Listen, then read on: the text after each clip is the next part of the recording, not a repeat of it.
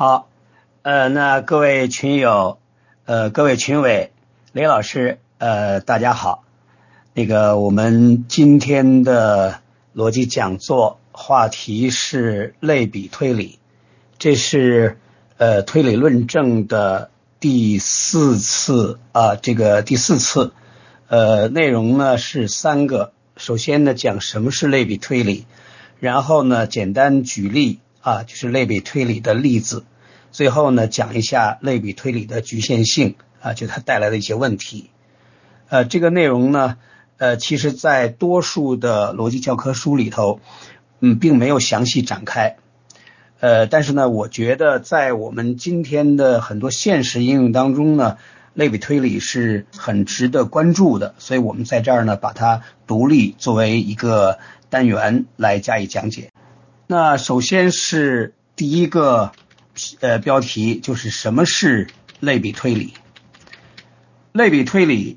是根据两个或两类对象都具有或者都不具有某些属性，而且其中一个或一类对象对象还具有或者不具有另一属性，由此推出另一个或另一类对象也具有或者不具有这一属性的推理。呃，这样的一个表达呢，呃，比较啰嗦，呃，而且呢不太容易抓住重点。简单的说，就是类比推理是根据对象 A 与 B 的某些属性相似，推测它们的另外的属性也相似这样的推理。那么类比推理呢，在生活当中，呃，实际上是经常在使用的。比如说，我们看几个这样的非常常见的场景：一位想要在网上购买某种水果的消费者，可能要在两家网店 A 和 B 中做出选择。由于他从 A 店购买的其他水果蔬菜往往好于 B 店的，于是他决定从 A 店中购买这种水果。虽然这种水果呢，他可能以前从来在这个两个店都没有买过。但是他根据其他的水果蔬菜的情况，对这种呃水果的情况做出一个判断。再一个情况，比如说一个准备去理发的人，想到一位朋友在某家理发店理了一个特别漂亮的发型，虽然这种发型并不适合于自己，但他还是决定到那家理发店去理发啊，这也是类比推理的应用。比如说，一位正在为自己家挑选盆栽植物的女士，曾经在一位朋友家看到某种盆栽长得特别好，就认为这种盆盆栽在自己家会长得同样好啊，这也是类似的情况。那么谈到类比呢，我们往往会跟比喻联系在一起。呃，那么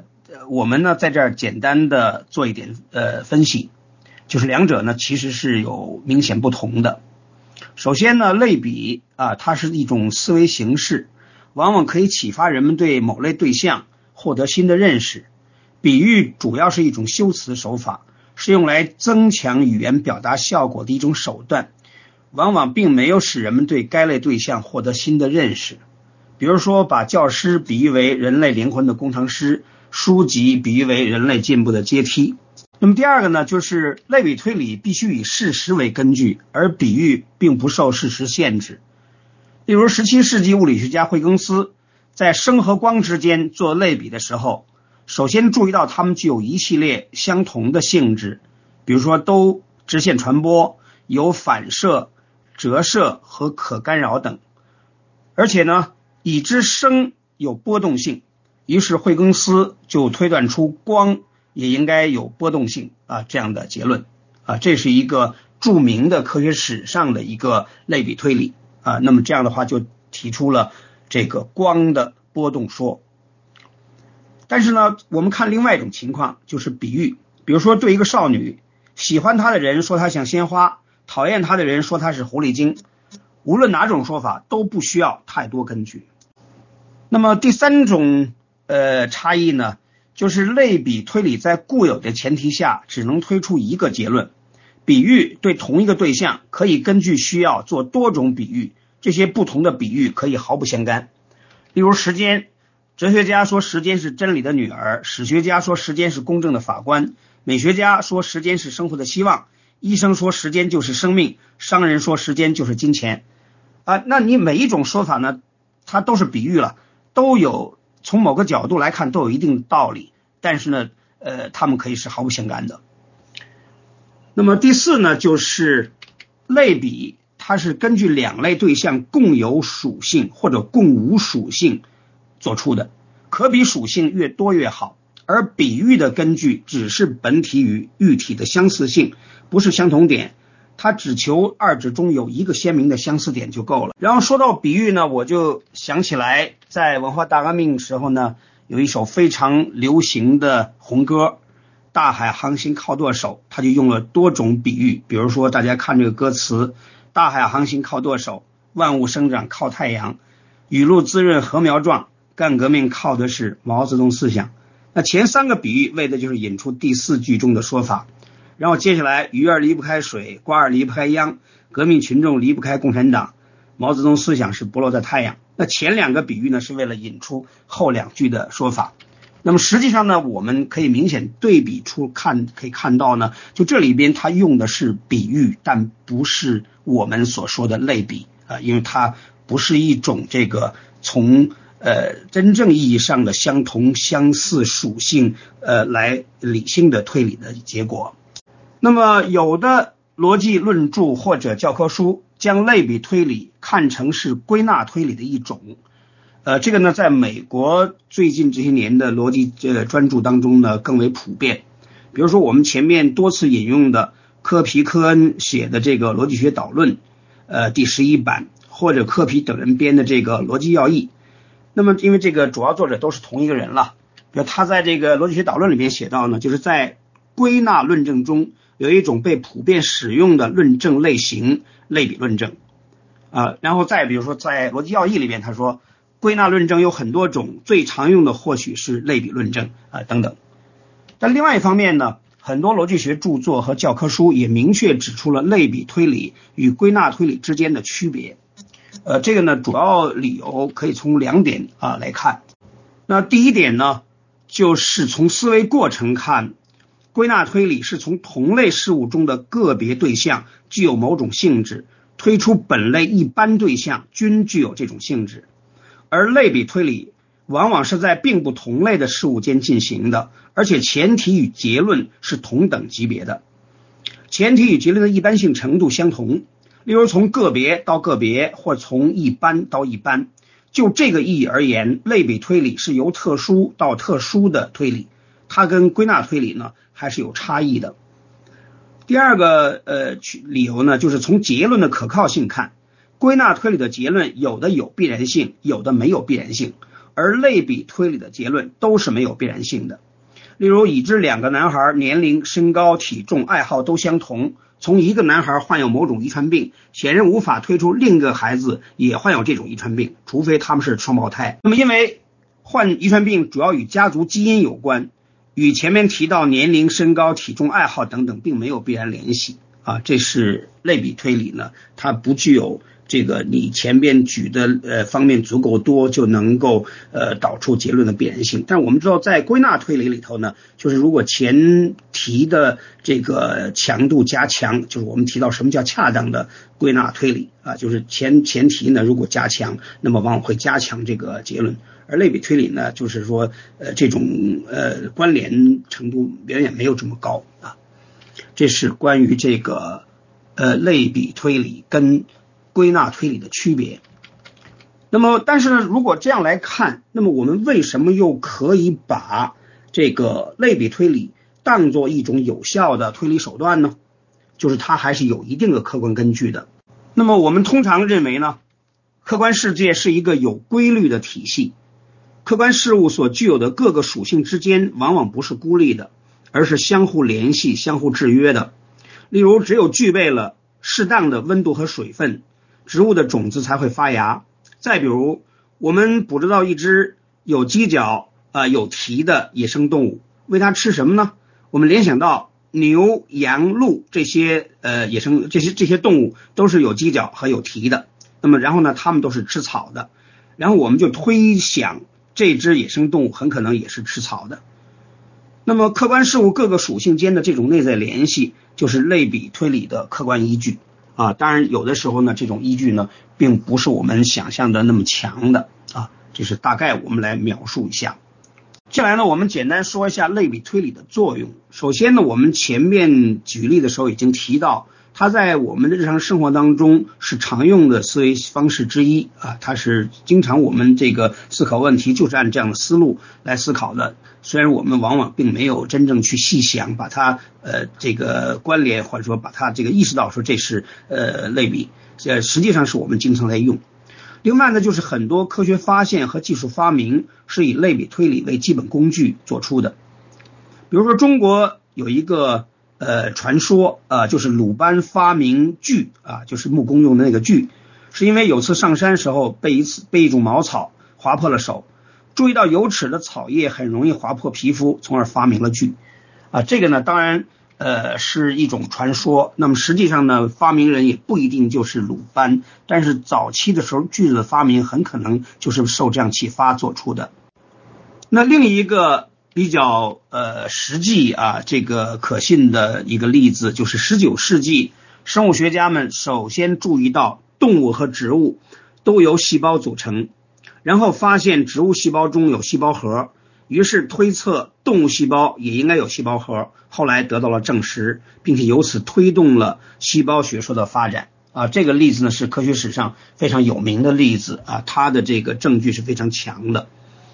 另外大家经常听到的就是达尔文进化论啊，那么这也是十九世纪创立的。那么达尔文在创立进化论的过程当中也是主要运用了类比推理。比如说他注意到呢在家养条件下的动植物会发生变异，当然这种变异呢呃，只是可可能是很古老很久远的事情，漫长的过程啊。例如这个原始的农业和畜牧业啊，那我们现在呃大家熟知的比如说这个呃马牛羊猪狗这些个家养的动物呢都是从野生的某种形式呃这个驯养呃这个过来的，比如特别狗呢是从狼呃这个演变过来的，那么这就是人类驯化的一个过程了。那么也就是说呢这样的一种变异经过遗传会形成新的物种，当然这个呢呃是可能在很漫长的时间当中形成的呃，但不管怎么样呢它的大前提就是人类家养条件下动植物发生了变异啊。植物的例子里边，比如说野生的某种植物最后驯化呃这个耕种改良变成我们现在的这个常见的谷物，比如说呃这个小麦稻子等等啊，这样的一些基本的谷物呃都是从最初的野生状态慢慢的演变过来的。达尔文就想这么一个问题，就是动植物在自然条件下是否也会这样啊，他知道人类对动植物有意无意的选择是形成新物种的关键，那么自然界有没有这样的选择呢？那么这就提出所谓自然选择的这种这样一种概念。那么当然这里边后来就成为他进化论的主要的思想之一，呃，而且呢被认为呢是经过了大量的这个事实来验证的啊，这是进化论的例子啊，这个也是一种类比，就是把这个野生跟呃家家养来进行类比。那么另外呢就是在十八世纪末一个很著名的就是牛痘的这个发现或者发明啊、呃，就是这是英国有一个医生也是医学家叫爱德华詹纳，那么他熟悉他所在地区的奶厂女工和农民当中啊，他就他知道有一种公认的说法，就是牛痘是牛患的一种轻度病，但也可以传染给给人，但是对人并没有危险，人如果传染上牛痘就不会再得天花。那么这种说法呢引起他的注意，他就进行了呃仔细的调查，相信这种说法呢是有根据的，然后呢就决定进行试验。在一七九六年的时候，他用从一个奶厂女工手上的牛痘这个脓包中取出来的物质给一个八岁的男孩叫做菲普斯呃进行注射。那么呃，根据这个这样的一个过程呢，当然不不出所料，这孩子就患了牛痘，然后呢很快就恢复了，然后呢詹娜又在这个孩子身上呢又种了这个天花的这个这个痘，然后这个孩子呢最后就没有得天花，那么就验证这种方法是有效的。那么这个接种牛痘预防天花的方法就由此产生了。但是最初做这种实验的时候呢是冒险的，但是他是因为做过相应的调查，是有一定的信心的。那么这个呢就是一种这个这种呃怎么讲呢，就是从这个最初的一个特例的情况，然后他呢呃本来那是偶然发生的，或者是这个呃这个不小心发生的，那现在它变成了一种有意识的这样一种做法。那么其实在现代科技当中呢，更大范围使用这个类比方法呢，其实就是仿生学的创立。呃这个当然说呃早期的例子就是在创立仿生学之前就已经有过啊，就是人模仿这个动物的呃行动来发明某些东西。比如说呢呃根据韩非子的记载，就是鲁班曾经用竹木做了鸟，呃，来这个能够飞三天，当然这个呢说法能不能呃靠得住不敢说，呃，但是呢，在这个文艺复兴的时代，呃，这个呃达芬奇曾经和他的助手对鸟类进行仔细解剖，研究鸟的身体结构，并且认真观察鸟类飞行，设计和制造了一架扑翼机啊，这是世界上第一架人造的飞行器啊，它实际上是靠扑扑打翅膀模仿鸟类的飞行，呃，在当时呢，据说是成功的啊，这个呢是大概更可信的一个例子。那么至于说，呃，更多的就是模仿这个动物的生理结构或者是行为而做出发明的例子呢，更多是在二十世纪做出的。那么这个里边呢，我们可以举很多的例子，比如说这个很小的，呃，这个比如说而且令人讨厌的苍蝇啊，苍蝇呢，呃，大家都讨厌它。可是苍蝇的鸡翅也叫平衡棒，是天然导航仪，人们模仿它制成了振动呃陀螺仪。这种仪器目前已经应用在火箭和高速飞机上，呃，就是对这个实现自动驾驶。另外呢，就是苍蝇的眼睛呢是复眼啊，它是由三千多只小眼组成，人们模仿它制成了隐眼透镜，由几百或者几千块小透镜排列组合而成，用它做镜头可以制成隐眼照相机，一次就能照出千百张相同的照片。这种照相机已经用于印刷制版和大量复制电子计算机的微小电路，大大提高了功效和质量。后来又发现昆虫复眼有极高的时间分辨率，仿其制造的雷达提高了对飞行器速度的测量。那么除此以外呢，我们可以举出更多的例子，比如说蜜蜂的太阳光偏光定向功能启发人们制造了航海偏光天文罗盘，这个模仿蛙眼制成了电子蛙眼，用于机场监视系统和跟踪天上的卫星，模仿沙漠地区大袋鼠跳跃前进的运动方式，制成了无轮汽车跳跃机，可以在大沙漠中运行，模仿企鹅在冰上的运动方式，制成特殊的汽车用于极地越野等等。另外呢，就是这个类比在社会科学呃一些领域呢也有广泛应用，其中特别突出的领域之一是司法领域。我们知道在司法领域当中呢，其实大量的这个判呃判案的这个呃这个过程啊，其实都是某种类比。呃，比如说美国司法中使用判例法，所有案件的定罪量刑原则上都是较都是这个类比较早的这个判例做出的。呃，那么另外呢，比如说呃合同法，呃对这个非典型合同比照适用的规定，担保法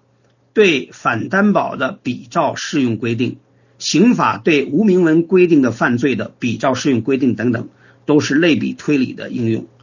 这些比例适用又叫法律类推啊，在这个法律呃这个司法界呢是广泛应用的，这个呢我们不再详细加以介绍。另外我们举两个这个比较呃简单的呃例子，一个呢是政治论辩中的一个例子，就是加拿大前外交官切斯特朗宁由于吃过中国奶妈的奶，在竞选省议员时遭到政敌攻击，说他身上一定具有中国血统。朗宁反驳说，你们是喝牛奶长大的，身上一定具有牛的血统啊，这是非常强的反驳。另外一些逻辑书上用的一个例子，这个用的比较多了，是这样说的，女主人对新来的女佣人说，如果你不介意我就叫你阿莲，那是我以前那个女佣人的名字，我不习惯，我不喜欢改变我的习惯。纽约人回答说，我很喜欢这个习惯，如果您不介意，我就叫您马先生，因为他是我以前的主人。啊，这个典型是以其人之道还治其人之身了，也是一种反驳。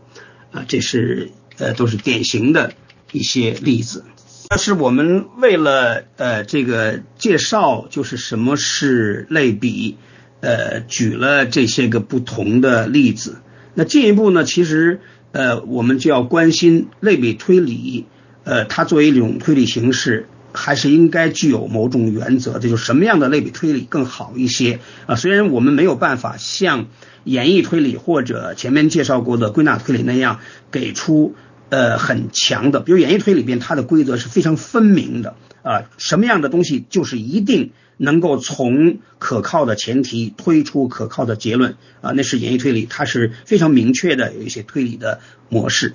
而归纳推理呢，我们有恰当的归纳推理的这样的呃基本的原则啊，它也是呃可以说呢是相当有效的。类比推理呢没有这么强，但是也有一些可以参照的原则。呃，首先呢就是类比的两个对象的相似属性应该是本质的相互联系的。比如我们看这么一个例子，我们买汽车，呃，希望在耗油量一定的情况下可以跑更多的里程。那么假定张三决定买某个品牌的汽车，而他的朋友李四买了一个买了同一个牌子的汽车，具有很好的汽油里程数。那么张三呢，为了论证就是自己买同样的品牌的车能够呃在呃耗油量一定的情况下跑的里程也也是同样多，那么他可能做这样的论证啊，做这样的分析。比如说两辆汽车都具有包着衬垫的方向，有速度表，具有聚乙烯的软座，茶色的车窗， C D 播放机，呃，而且车身都是白色的。那么这样一个论证，我们听起来其实是毫无意义的。那就是因为所有刚才所说的这些属性跟汽车里程是无关的。但是如果张三的分析主要考虑了这两辆汽车具有大小相同的发动机这一事实，论证就是比较强的。因为发动机它当然跟这个单位的这个耗油量呃能够跑的里程是有关的啊。这个呢就是我们来举例说明什么样的联系是非本质的，什么样的联系是本质的。那么类比的推理的时候呢，希望这个两个两个对象之间它的相似属性是有本质关关联的。那么第二个原则呢，就是类比的两个对象所具有的相似属性要足够多，这是对其他属性进行推测的可靠性也就会更高一些，也更合理一些。比如说还是刚才我们说的这个汽车耗油量的这个问题，那假如说呢张三进一步考虑啊、呃，他买的这个车呢跟那个李四买的车的相似性，比如说全装备重量、流线型的车身、齿轮比和轮胎等等。而这些增加的这个相似性呢，它确实都又是跟汽油里程数相关。那么如果加上了这些因素之后啊，发现它们在这些属性上也都是相同的，那么就加强了它论证这个他要买这个车跟那个李四的车呢具有同样的这个呃汽油里程数啊这样的一个论证。啊，如果他还注意到他和李四两人都是一半在城市道路上跑车，一半呢在高路高速路上行驶，那么这个论证呢就会进一步加强啊。这是第二个大的方面，就是相似属性呃要尽可能多。第三个属性呢，这个我呢有点这个犹豫啊，就是要不要放在这儿。就是他讲呢，就是说如果李四李张三在考虑买车的时候，不仅仅比较了李四的情况，还比较了这个呃比如说呃王五呃这个赵六呃类似这样的这个买了同样的车，那么就举例这个数量更多。那么这样一个因素呢，当然也会进一步加强就是他的这个论证的这个结论的可能性。但是这样的数量增加呢，其实已经跟呃刚才我们所说的这个归纳啊这个类比呢情况呢稍微有不同了，它更像归纳了。但是这个呢在在国外比如美国的一教科书上呢是把它列出来的，因为他们是不区分这个类比和归纳的，他就把这样一条也加上了。那么这个呢，假如说我们算第三条的话啊，那么这三条呢是能够使类比推理的结论加强的啊，就是可能性提高的。另外还有两条呢是反向，就是减弱的，呃，就是第四条就是差异性使类比推理的效能减弱啊，这个我们都不再举例，简单说一下，就是说你在列举了若干相同的属性来论证呃这个二者呢有更多一条的这个相同属性的时候，那么假如说呢我们能发现二者之间存在着本质的差异，那么这个论证的结论呢就会大大的减弱啊，这是一条。还有最后一条就是第五条呢，就是论证断言的越多，结论越具体，那么它论证的这个成立的可能性就越小啊。那么呢，你在一些相对限定性没那么强的条件呃做前提，然后想推出一个非常强的非常具体乃至很独特的结论，那么这样的这个推理结果呢成立的这个可能性就相对减低呃降低啊。这是我们评论这个这个类比推理大概呢这五条啊，前三条呢是可以使这个类比推理的结论的呃成立的可能性提高的，后两条呢是降低的啊，这大概呃这是呃推呃归纳呃这个呃类比类比论证的这样几条基本的原则。那么简单的再说一下类比推理的种类。那么不同的逻辑学著作呢，它的分类方法并不统一。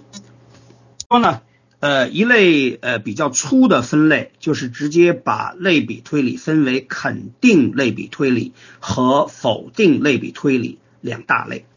那所谓否肯定类比推理是根据两个或两类对象在某些属性上的相同或者相似，推断它们在其他属性上也相同或者相似。呃，其实我们前面举的比较多的例子呢，也都是都是这个肯定类比推理。那么我们在这儿呢，再举一个例子，呃，比如说呢，呃，中国在二十世纪五十年代，呃，从乌兹别克引进到这个新疆的这个长绒棉，啊、呃，当时是做了这么一个分析，就是乌兹别克地区日照时间长，无霜期长，气温高，雨量适中。因而适合于长绒棉的生长。然后新疆塔里木地区同样日照时间长，无霜期长，气温高，雨量适中，所以推理就是也应当适合于长绒棉的生长。于是呢就引进并且实验，而且很快获得成功啊，这个是一个就是肯定类比推理的呃又一个例子。那否定类比推理是根据两个或两类对象在某些属性上的差异，推断它们在其他属性上也存在差异的推理。例如科学家在对月球观察分析并与地球对比后发现，地球上有空气、水，温度适中，并且昼夜温差不大，然后地球上存在着自然的生命。而月球上啊，当然这个结论呢是在二十世纪五六十年代做出的啊，就是月球上没有空气，没有水，但是后来呢，就是比较晚的时候，可能是二十世纪九十年代吧，就发现在月球的两极是有少量的以冰的形式存在的水的，但是在二十世纪五六十年代呢，还没有发现。但至少今天我们仍然可以说，呃，就是月球上没有空气，而且没有液态水。然后呢，它昼夜温差很大啊，这个地球上的昼夜温差呢，确实没有那么大。月球上是大到什么程度呢？白天最高温度可以达到一百三十到一百四十摄氏度，而夜间最低温度可以达到零下一百五十摄氏度，甚至零下一百八十摄氏度。所以这样巨大的温差，就200呃几十度 ,二百六七十 度以上的这个昼夜温差，那么推理就是说它不大可能存在自然的生命。呃，这是呃两个呃正好是相反的啊，一个是肯定类比推理，一个是否定类比推理。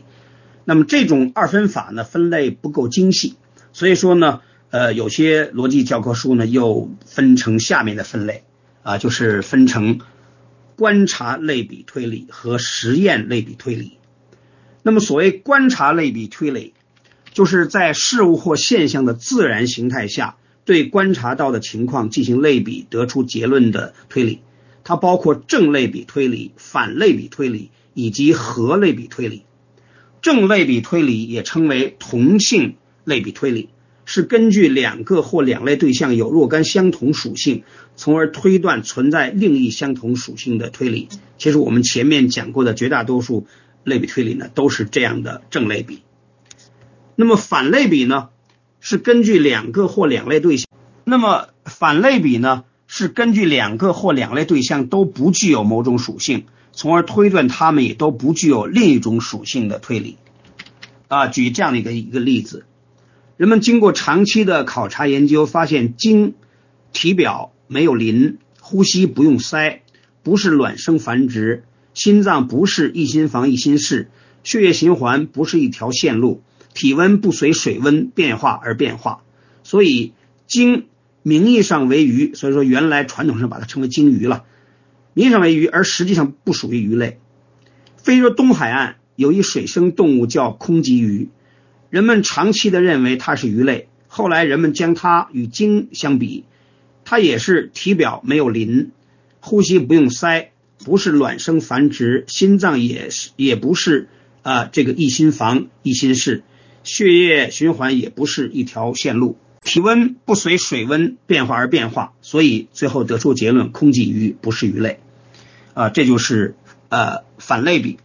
合类比呢是把正类比和反类比结合起来运用。呃那么这个呢在很多呃专业研究里边用的比较多。在司法领域呢也会有应用，但是我们在这儿呢不再举例了。就是你如果理解了正类比和反类比，那么合类比呢就是两类方法分别都在用，然后对同一个问题进行讨论啊。这是呃这个第二种对类比推理归类里头的第一大类，就是观察类比推理。那么它的第二类呢就是实验类比推理，这是也是在一些专业技术部门用这样的方法。那么它呢也叫模拟类比推理，是在实验室里参照自然现象或实际对象设计出相应的模拟对象，根据两者在性质、关系、结构、功能等方面的共同点进行类比，从而得出结论。它包括原型类比推理和模型类比推理，有这样两小类。但是这些呢又过于专业，举例的也很繁琐，在这儿呢就不再介绍了。那么到这儿呢，其实我们仍然呃，就是通过案例的方式呢，就是讲了什么是类比推理啊，它的呃原则、它的分类啊，做了一个粗略的介绍。那么在下头呢，呃，就是第二部分，就是类比推理例说，再简单的补充几个例子，呃，来呃。这个加强大家对类比推理的认识。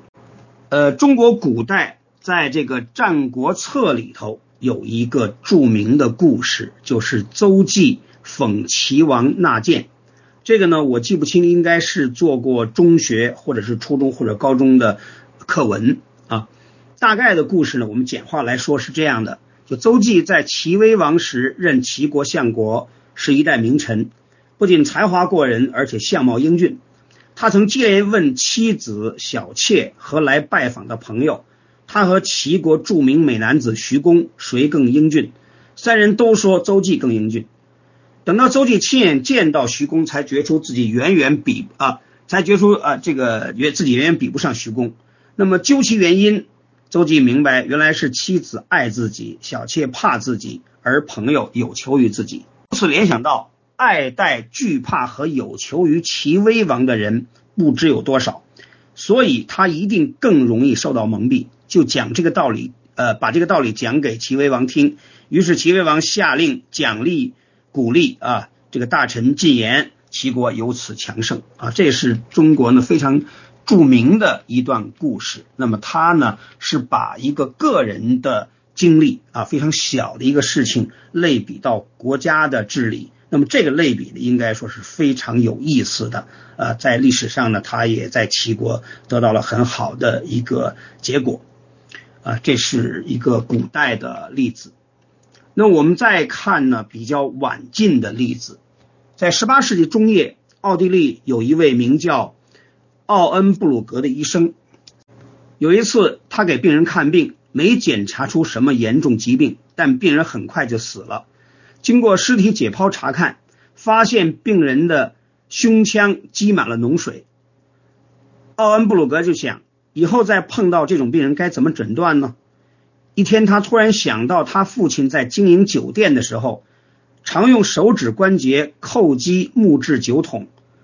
根据酒桶发出的不同的声音来估计出酒桶中还有多少酒啊！这个我们其实大家都有这样的现实经验啊。一个呃桶里边呃，如果液体盛得比较满，它敲击的声音呢是呃那个比较发闷的啊，这个声音呃震动也不明显。但是如果那里边空的地方比较多，它就会发出咚咚的这个这种震响声。那这个医生呢就想，人的胸腔不是很像个酒桶吗？是不是可以根据手指叩击病人胸部的声音做出诊断呢？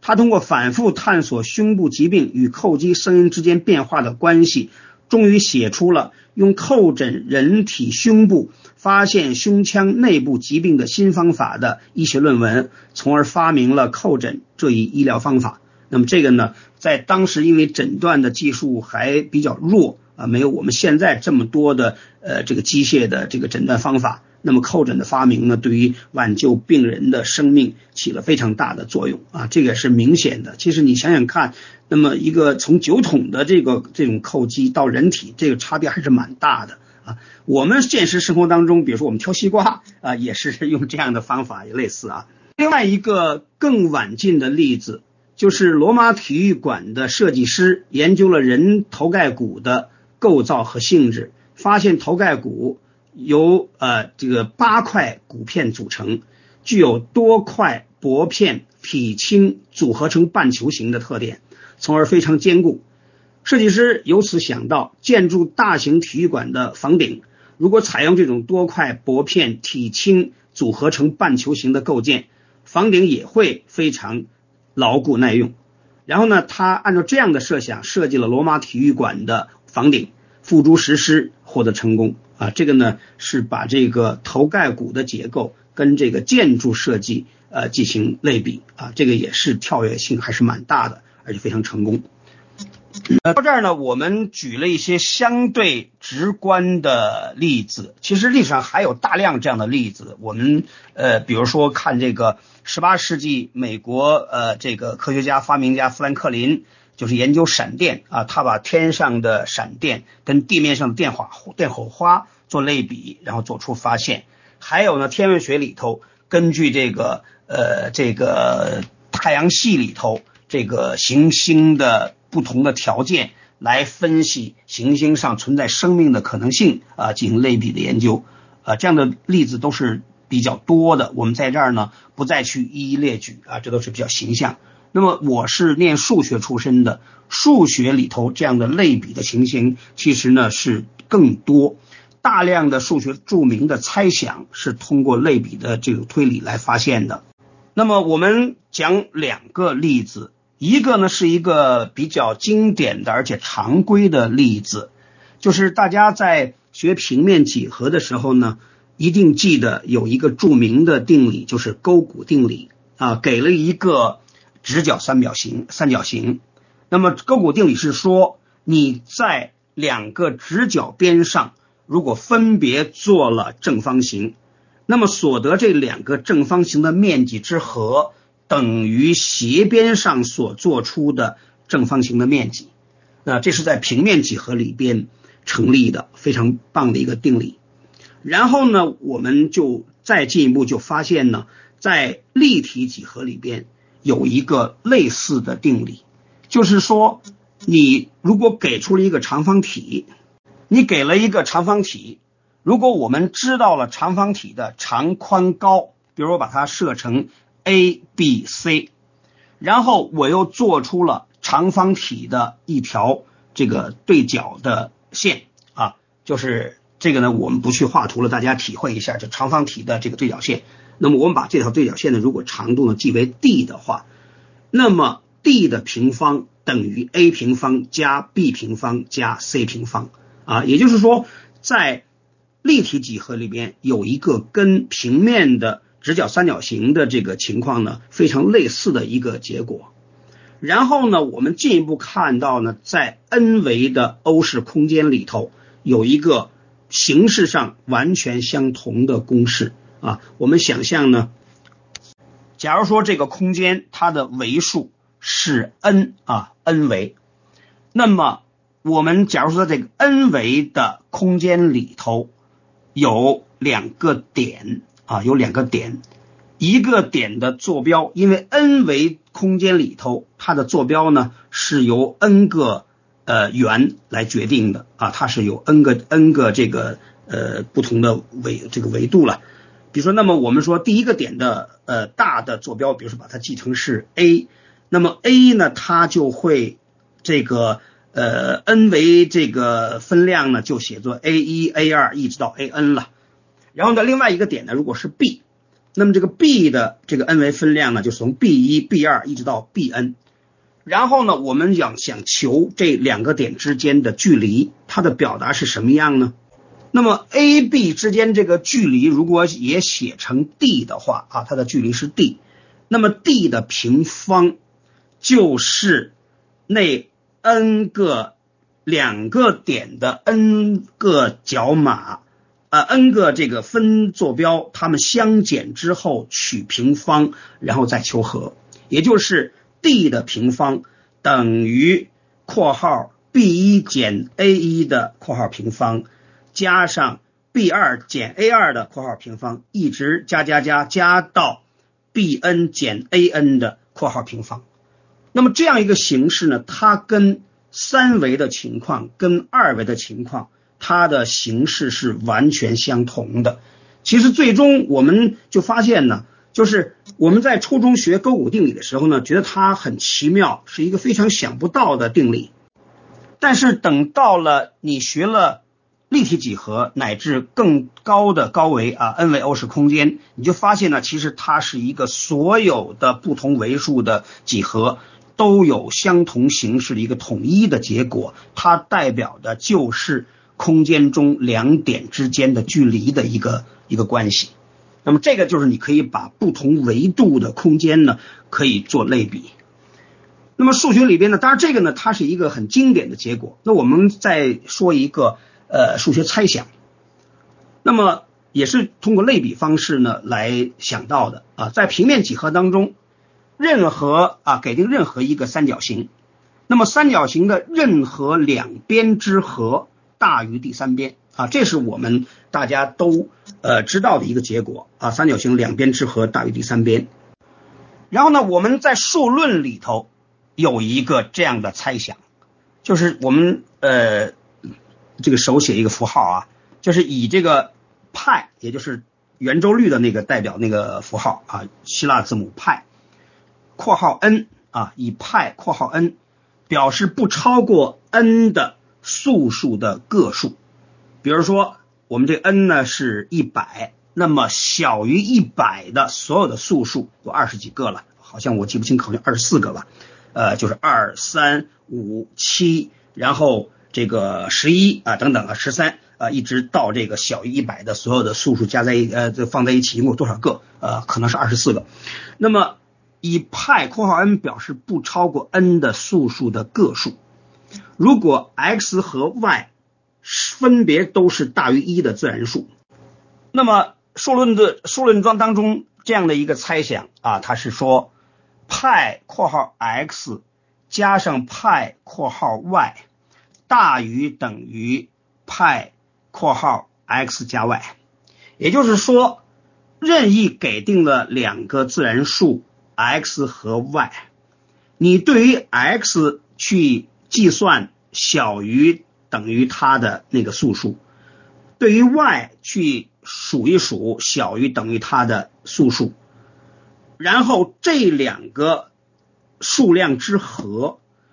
大于等于你把 x 和 y 加在一起得一个数，看小于等于这个数的那个素数有多少个啊，分别计算的那些个素数的个数比合起来计算要多这样的一个结果。这样一个猜想呢，至今仍然没有得到证明啊，这是数论当中的一个猜想。那它明显呢是从这个平面几何里边那样一个结果类比受启发得出来的啊。到这儿呢，我们就把这个类比推理的例子就举完了。那么接下来呢，我们简单说一下类比方法的局限性。其实这个从一开始我们谈类比推理的时候，谈到它的前提条件和结论之间它的关系，我们就注意到它之间是没有必然联系的，这就是它的局限性的一个最根本的一个原因。呃，就是即使两个对象之间呃，这个多方面相似或者相同，也不能保证他们在另一个方面也是相似或者相同的。呃。大家可能还记得我们在一开始的时候讲这个两个男孩呃有没有这个同一种遗传病的那样的一个呃简单的一个类比啊、呃，就是你举了其他多方面他们都呃是相像乃至相同的，你也不能够推出他们就一定有相同的这个遗传病啊、呃，除非他们是双胞胎。呃，那么我们再举下一个例子啊、呃，这个跳棋和国际象棋有很多共同之处。他们都在相同的棋盘上两人对垒，双方都试图吃掉对方的棋子，他们都是博弈，通常有胜负之分，都有一套必须遵守的规则。然后大家注意看这样一个推理，由于跳棋是一种容易掌握的游戏，因此国际象棋也是啊，这个推理呢显然是不成立的，因为我们知道国际象棋要比跳棋复杂多了。那么根据我们前面举过的这个类比推理的几条呃这个原则之一呀、啊，就是大概是第四条，其实我们注意到了，就是如果我们能指出你进行类比的两个或者两类事物之间有重要的差异的话，那么这个类类比推理的结论呢就会大打折扣，就会被减弱。那么实际上在这儿呢，我们就可以指出这个跳棋和国际象棋之间是有重要差异的，这个差异就是国际象棋里头有多种不同的棋子，每一种棋子的走法和吃掉对方棋子的方法都是不相同的。那么这样的差别呢是非常重要非常本质的，它就使得国际象棋比跳棋要难得多了啊。这个呢是我们运用前面的那个规则可以得出的呃一个一个判断。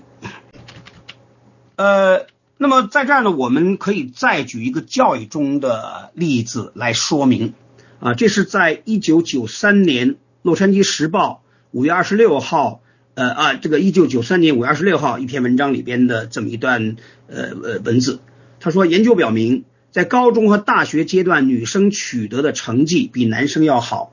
然而只有大约 百分之三十五 的国家杰出奖学金获得者是女生。公平测试执行主任抗议说，这个不平等完全归因于在选择符合条件的学生的检测中的性别歧视。但是国家杰出奖学金机关的女发言人艾莱因·戴特惠勒 回, 回应道，我们确实不知道为什么女生在这样的测试中考得差，谴责该测试把男生的能力和女生的能力区分开来，如同把男生比女生高的原因归罪于马齿。那么这个事儿呢，我们简单分析一下呢，可能可以得出这样的一个结论，就是质疑者将高中和大学本科阶段呃，这个类比于更高级别的学习水平和更高等级的测试。实际上如果把小学和初中加上，情况还会进一步加强，似乎所有这些 比, 比较早的阶段，大多数女生的学习成绩都是比男生好的，但其原因可能是这些年段啊，从小学、初中、高中乃至本科，更多需要学生学习认真、信心啊、细心，具有良好的语言能力、记忆力和模仿能力等等。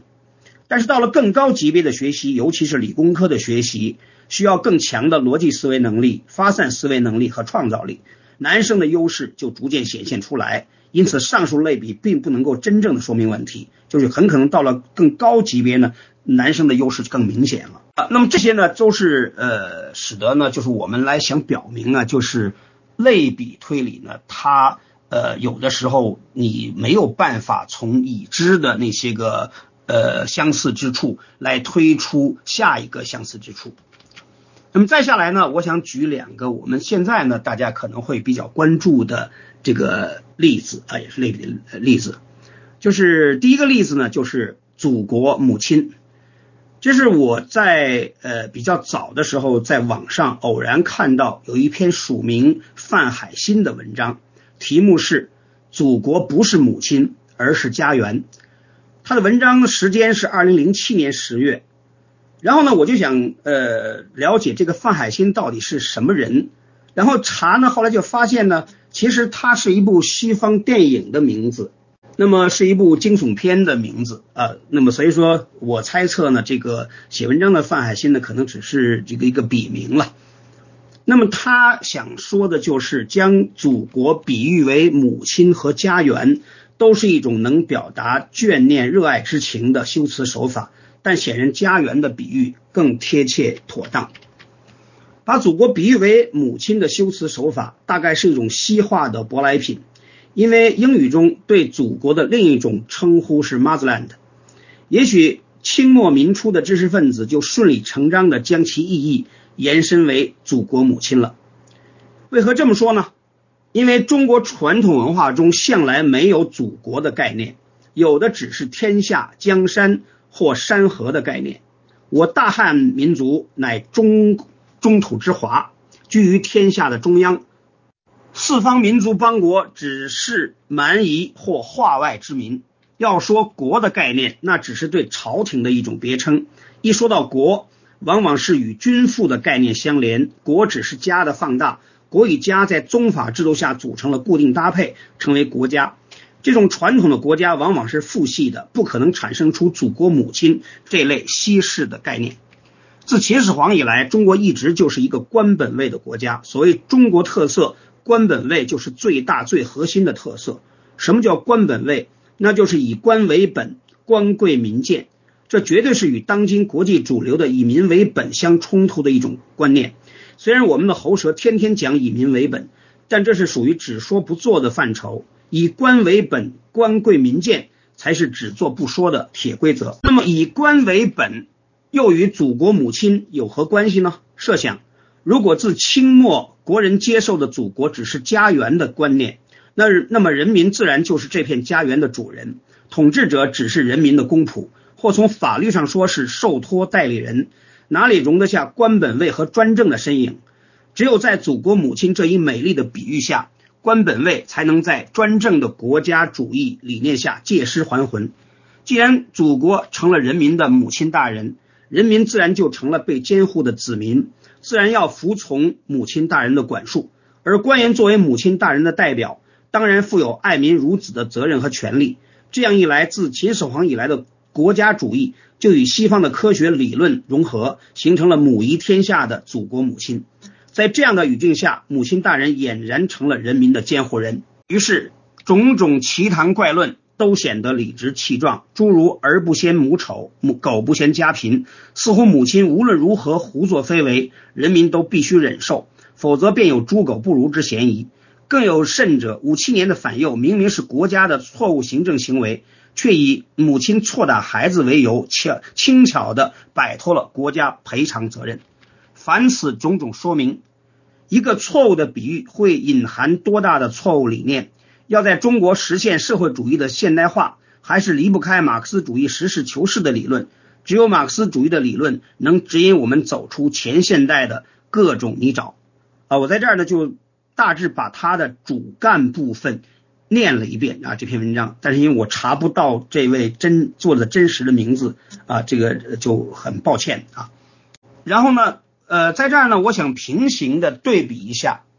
就是在二零一二年由洪友翻译，天津人民出版社出版了一本美国公民读本。他的作者呢是一位主要生活在这个呃差不多一百年前的一位人物，就是美国著名教育家、历史学家，芝加哥大学第二任校长哈里·贾德森教授。他的生呃卒时间是一八四九到一九二七年。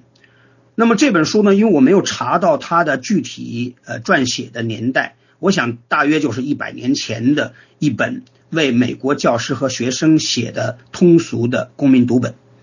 那我们看看呢，就是它开头叫一上来的前两条非常有意思。第一条，为什么我们热爱自己的国家？每个优秀的美国公民都热爱自己的国家，并为之骄傲。我们的这种热爱和自豪都是有充分理由的，无论从国土面积、人口数量，还是从财富和实力上讲，我们的国家都是世界上最伟大的国家之一。我们还认为我们伟大共和国的公民也是世界上最有智慧的人。免费的公立学校使每个人都可以接受某种教育，而书籍和报纸更是在每家每户都可以看到。不过更值得称道的是我们所享有的自由。我们不受国王或皇帝的统治，我们选择自己的州府官员，他们其实并不是我们的统治者，仅仅是人民的公仆。在有些国家，警察总是干涉人们的生活，未经警察同意，任何人不准公开聚会。警察盯着酒店里登记的客人，不放过任何陌生人的行踪。如果成立一个俱乐部或辩论协会，必须事先向警方通报。此外，每个年轻人都必须服几年兵役，因为欧洲的多数国家始终保持着规模庞大的军队，随时准备战争。而现在，在我们这里，警察和士兵就没那么重要了。只要你不是贼或其他犯罪分子，警察就不会管你那么多。而且在我们国家，谁也不必非得服兵役，我们为数不多的士兵全都是自愿参军。简而言之，我们生活在一个自由的国度，在这里每个人都可以按照自己的方式生活，只要不干涉周围人的权利就可以啊，这是他的第一条。那么呃，我先先念第二条啊。二二，这是我们热爱自己国家的几个原因，当然还有许多其他原因，不过仅仅这几条恐怕就足以体现我们的用意了。除此之外，可能还应该加上一条，那就是我们的家。对任何诚实的男女来说，几乎没有什么词比家更亲切了。但是正如家是家庭生活的中心一样，我们的祖国也是全国人民生活的中心。我们的祖国是我们父母的家园，我们兄弟姐妹的家园。如果一个人连自己的家都不爱，那他就是个忘恩负义的可怜虫。那么这两条呢，大概我们可以说，他强调的第一条强调的是自由，而且官员是人民公仆。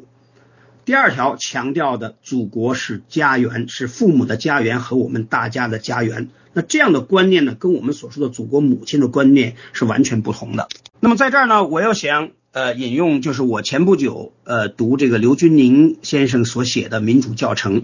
那么他这里边呢，也是在开头的部分有一句很基本的一个判断，就是在民主政治下，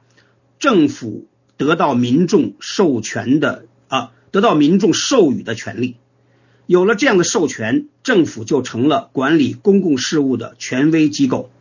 那么对比之下，我们可以这样来看，就是在君主专制制度下，国家乃君主全权支配之国家，普天之下莫非王土，率土之滨莫非王臣。所有臣子啊，所有臣民都是君王的子民。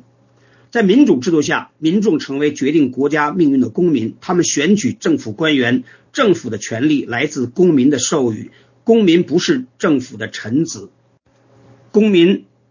也不是国家的儿女，而是国家的主人。那么这样的这个几段文字对比下来，我想呢，我们更多的评论不需要做，大家呢可以自己判断就好了。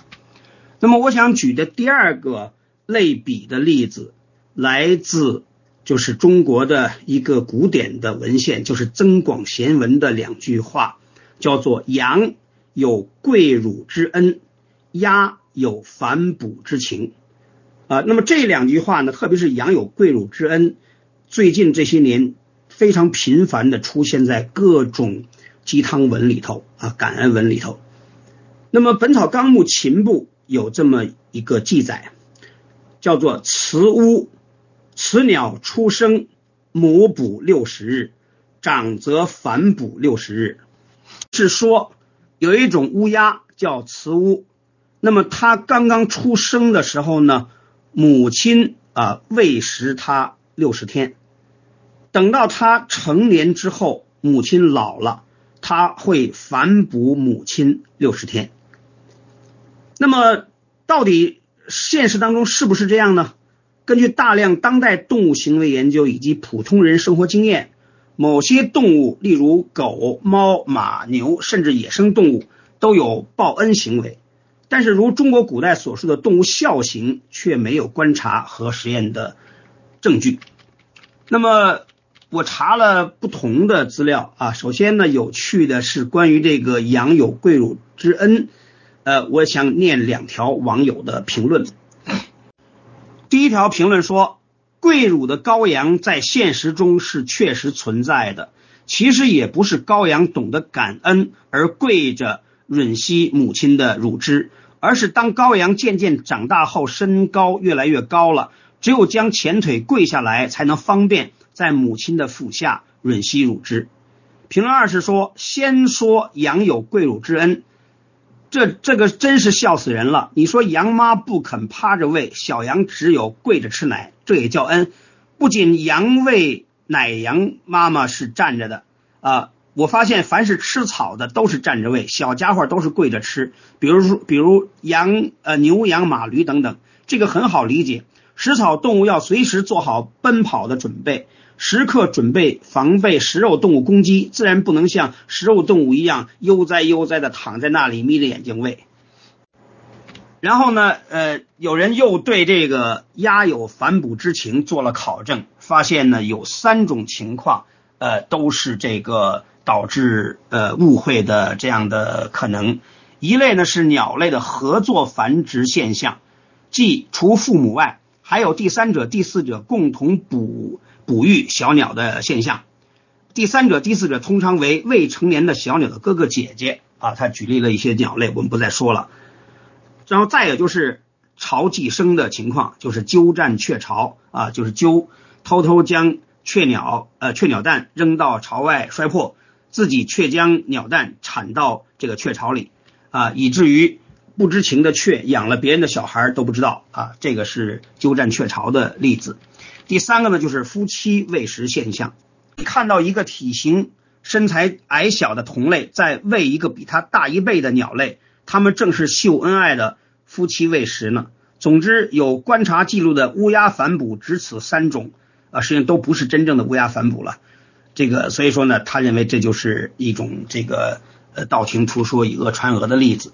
然后呢，另外有一篇文章呢，集中几个专业人士的观点啊、呃，就是四川在线二零一二年八月四号的一篇文章，叫做《乌鸦反哺只是一个美丽的误会》。那么他引用了成都观鸟会理事长沈游、四川大学生命科学院研究员蔡国以及成都动物园动管部鸟类主管李洪文。他们三个可以说鸟类专家的意见都指出，实际上根本不存在这个乌鸦反哺这样的事例。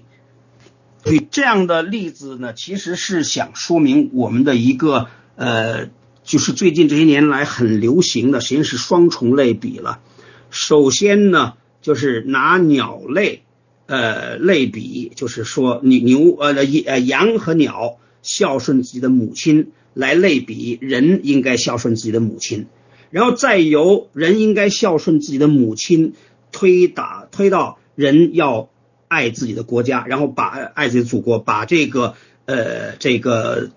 祖国呃类比为母亲。那么当然这里边他实际上讲的呢就是爱这个政府了，这样的一种呃双重的一个类比。而这里边呢，通过我们刚才的这样一个论证呢，其实它是不成立的。啊，那么这就是我们举例想说呢，就是运用类比的方法，它会导致一些个误会和误导的情况。第二呢，我们今天关于类比推理的讲座呢，主要内容就都讲完了啊，就是讲了三个方面啊。第一个呢，我们讲了什么是类比推理啊。第二个呢，我们做了一些举例。第三个呢，我们讲了类比推理的局限性啊，有一些很常见的局限性的例子，也有一些比较流行的误导。那么希望呃群友们听了这样的一种关于类比推理的解说之后呢，能够提高自己的类比推理的水平能力，能够避免相应的一些个呃这个错误和误导。那么今天的内容到这儿就结束了，好，谢谢各位。非常感谢刘杰民老师给我们的精彩讲座，呃，非常抱歉，一开始的时候我应该跟刘杰民老师呃配合，但是因为这个时间提早了，那我呢啊是我个人的错误，有一个很大的错误，但是呢呃刘杰民老师这个讲座非常的好，清晰有条理，而且很有启发性，而且对一些涉及到大家共同事务的，比如什么是公民的概念，什么是祖国的概念，什么是爱国，那么如何进行这个推理性的思维，推理是理性思维的一种，那么呃实际上这个呃真正的公民社会呢，是公民是需要运用理性思维的人，有智慧的人才能当公民，才能建立这个宪政的宪政的这样的一个民主的政治体制。谢谢刘杰民老师。也提到这个就是呃，因为从呃刘老师介绍的这个系列的逻辑讲座，从这个概念，从判断，从推理，从逻辑的这些基本规律和最基本的这些逻辑规则的遵守，一步一步非常清晰的系统的给我们介绍了这些基本的理性思维的规则，就是从这个思维，从这个情感的这样的一个思维，因为刚才刘老师上升到理性思维的角度，因为真正的人的智慧的思维是一种理性的直觉和一种理性的逻辑推理，逻辑推理，一个不能够运用逻辑思维的民族，一个不能够用理性指导情感的民族，是不能享受自由的民族，因为自由一定跟人类的最高智慧是相连的。自由呢，就是这个人能够用他自己的头脑，他自己的思维，他自己的清晰明确的讲道理的人才能够享享有自由呢，没有一个胡搅蛮缠的人能够享有自由，因为自由的人是能够用他的人类的天赋的这个智慧，他的理性的头脑来主宰自己的身心。刚才刘杰民老师举的这个例子我再重复一遍，比如说是一个把祖国比母亲，把如果你不爱你的政权，你这个现现有的政权就是不爱自己的祖国，就是不爱自己的母亲，你就是畜生不如。又举了这个，实际上这个里面是中国传统文化那个那个把孝道和忠君联系在一起的，这是一种血缘的情感的一种比较低等的一种文化。相对于人类文明的高级的这个形态，就是公民社会的建立，它是落后的，但是要建立公民社会必须要有理性思维，必须要讲逻辑。那刘杰民老师的这个系列讲座是一环一环，一个概念一个概念的，然后呢从这个定义，从判断，从推理来给大家一层一层层的说明，而他而且他举了这个很清晰的这个例子，真的是非常好的系列讲座，非常感谢刘杰民老师，非常非常感谢。呃，非常感谢杨老师的总结和点评。呃，其实呢，主要的想法呢，呃，杨老师已经讲得很清楚了。这个我们的逻辑讲座到现在呢已经是第九次了，其实主干内容呢其实已经基本讲完，呃，最后呢下一次还会再讲一次就是论证，因为所有前面讲的内容呢都是逻辑呃这个思考过程当中的一些局部的要素性的东西，但是整体的怎么来运用这些个逻辑手段，论证清楚，完整的论证清楚一件事情，我们最后呢还要有一次讲一个整体性的论证。今天的内容呢呃，应该说是其实大多数的情形大家在生活当中是能够从通过自己的经验能够感受到的，只是通常呢我们不会这么去看待或者这样去总结概括啊、呃。那么我这样的一个讲座呢是帮助大家把一种生活中的这种经验的东西可以提升到一个呃理性的一个层面上来去看待，大概起这么一个作用。那么最后举的例子呢，其实刚才杨老师做了很清楚的分析，那我就想说呢，我们拿这个美国的这个公民读本来做对比，可以看到其实这样的两种这个这个基本的意象，就是一个呢就是祖国是母亲，啊，这个其实是呃十九世纪末以来二十世纪中国呃某些学者的一种呃翻译的结果。而而这种结果呢，它又并没有真正能够，因为它的来源呢其实是西洋语言中 motherland 的这样的一个词语，但是呢它又没有能够体现出现代的精神。那么我们拿差不多同一时代的美国公民读本来对比，就想说明其实那个时候美国的教育家就已经，他是向公民做这个教育的时候是把祖国比喻为家园的。那么也就是我刚才引那个范海辛的那篇文章，说把祖国这个类比为家园，跟类比为母亲相比，应该说是更合适的。这个不同的类比或者比喻，实际上导致引导出不同的，或者叫公民的，或者叫民众的意识啊，这个意识是关于国家的意识，它是完全不同的啊，它在这个文化的这种。呃，怎么讲呢？就是说你演进到一个什么样的水平，它标志着不同的文化水平，或者叫社会的这个观念的这种发展水平。那个这种差异呢，应该说是非常根本的。就是在这个祖国，这个 motherland， 这个母亲，还有孝道，就好像你对这个祖国应该有一种孝顺，因为中国传统的啊，中国传统的这个君臣的关系和父子的关系是一样的。那么父教子死，子不得不死；那么君教臣死，臣也不得不死。父对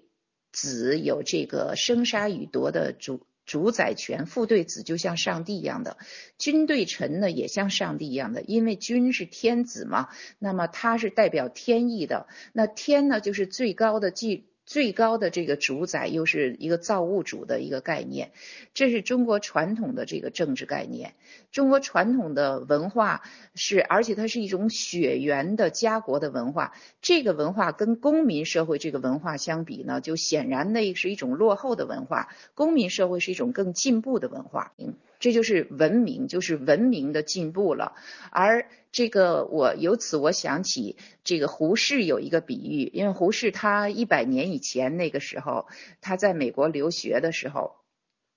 他是呃观察美国的大选，美国的总统的大选，他就后来。呃，一直说一个观点，说这个民主政治原来其实就是一个幼儿园的政治，因为他当时看到美国大选，看到美国的这个民主政治的情况，比如他在的那个康康奈尔大学的那个学校的普通的一个呃一个学校的一个工人，呃，都非常积极的参加这个竞选呀，担当这个政治上的这些职务啊，他就觉得这跟中国传统文化觉得那个就是一定要受过。教育的人，通过科举考试选拔出来的人才有资格去这个去这个治国平天下，而优则仕这个给他的概念是一个颠覆。因此他认为这些普通人，没有什么高级社会地位的人，没有受过高深教育的人也能参与政治，也能当选为公职。他就认为民主政治就好像是一个幼儿园的政治，其实这是他的严重的自己的这个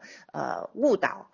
这个误导首首先是由于他自己在认识上的这个呃浅显，没有认识到其实民主政治它诉诸的是人的最高的智慧，是理性。一个有这个非常好的良好的逻辑思维和这个独立判断能力的人，才能够真正的成为一个合格的公民，才能够建立这个公民社会，才能够参与民主政治。你想那些轻信的人，盲从的人，没有头脑的人，不能够用逻辑去思维的人，他能是公民吗？能够主宰自己自由的人，能够主宰自己身心的人，因为轻易的就被别人给忽悠了，被别人给糊弄了。比如别人写了一篇这个胡扯八道的，不讲逻辑的，经不起分析推敲的爱国主义的文章，把爱国就等同于爱政府，把爱政府就等同于爱无论什么样的政府，就变成这样，就把你忽悠了，然后就把就在这个文章中巧妙的就骂你说，如果你不爱你这个政府，你就畜生都不如，然后你就被种这种概念给统治了，给这个洗脑了。这样的人他能够是公民吗？他能建立公民社会吗？他能享有民主吗？所以没有逻辑思维的民族民族如果他建立一个形式上的民主，这个民主也会很快的就变为独裁，就会变为专制，因为很容易被人控制和忽悠。民主政治，这个公民社会，真正的宪政自由，法律面前人人平等的社会，一定是这些这个社会里的人他要求的素质是什么素质呢？在微信群原来一直有人说这个要要不要讲素质论呢？要讲的这个素质就是你有没有基本的能不能进行独立思考，有没有这个逻辑思维的能力。而我们看中国的中小学课本里面，他们他们都不培养孩子们的独立思考能力，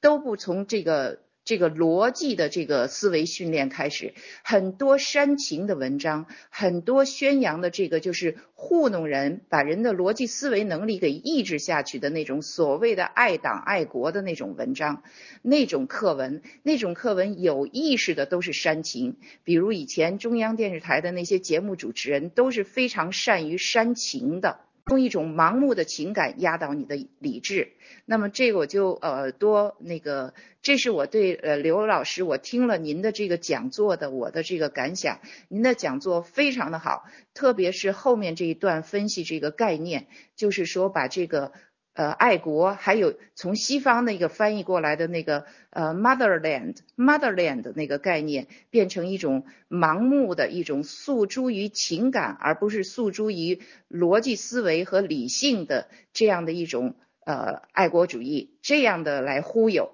那么容易被忽悠的民族肯定是不能建立公民社会的，不能独立的通过独立思考去参与政治，主宰自己的人生，因此就不能享有自由。